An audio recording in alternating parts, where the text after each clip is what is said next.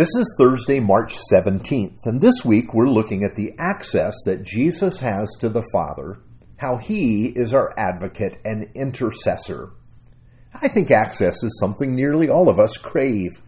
I remember an episode of the old show Frasier from season 10. It perfectly captures this longing. Frasier was a sitcom that ran for 11 years following the story of psychiatrist Frasier Crane in his hometown of Seattle as he built a life as a radio advice show host. Now, in this episode, Frasier visits a day spa, spa with his brother Niles. They are pampered and they have the time of their lives. Niles says, I feel like I've been rubbed by angels I've never felt better in my life. But then the unexpected happened. They notice a golden door, and they are forbidden to go there because it's for gold members only. They can't believe it. And now they see where they have been, the place they have felt there was no better, and they say, just how are we supposed to enjoy this? You see, they can't get into the gold level. And because of that, even what they do have seems to have less meaning. And I think this is the feeling God's people had when they came to the sanctuary to worship Him. Here's the way it worked the women and children were kept at a distance from the sanctuary. Only the men were allowed to approach. But then only priests were allowed inside. And then only a few of them, and only a few times a day. Then the place where the Lord was said to dwell, the high priest alone could enter, and he could only enter it on one day a year. Can you imagine the sense of distance everyone felt? God seemed unreachable and inaccessible. Now, here is the text that we've been looking at this week Hebrews chapter 7, verse 23 to 25.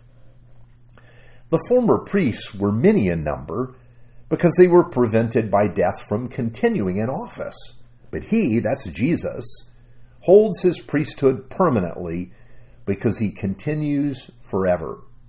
Consequently, he is able to save to the uttermost those who draw near to God through him, since he always lives to make intercession for them. Now, the writer is trying to impress upon us the power of the ministry of Jesus on our behalf. Unlike the other human priests, Jesus' priesthood did not end with his death. Indeed, he has an eternal mission to serve before the Father on our behalf. He's not granted access only once a year. He always lives to intercede for us. Now, that one day when the high priest could enter the Holy of Holies into the presence of the Lord, that day was called Yom Kippur, the Day of Atonement. It was then that he made atonement for all of the sins of the people.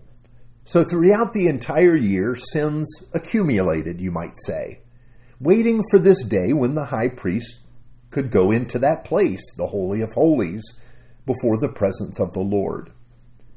Now, perhaps we have a similar feeling today. We think that perhaps our sins are being stored up.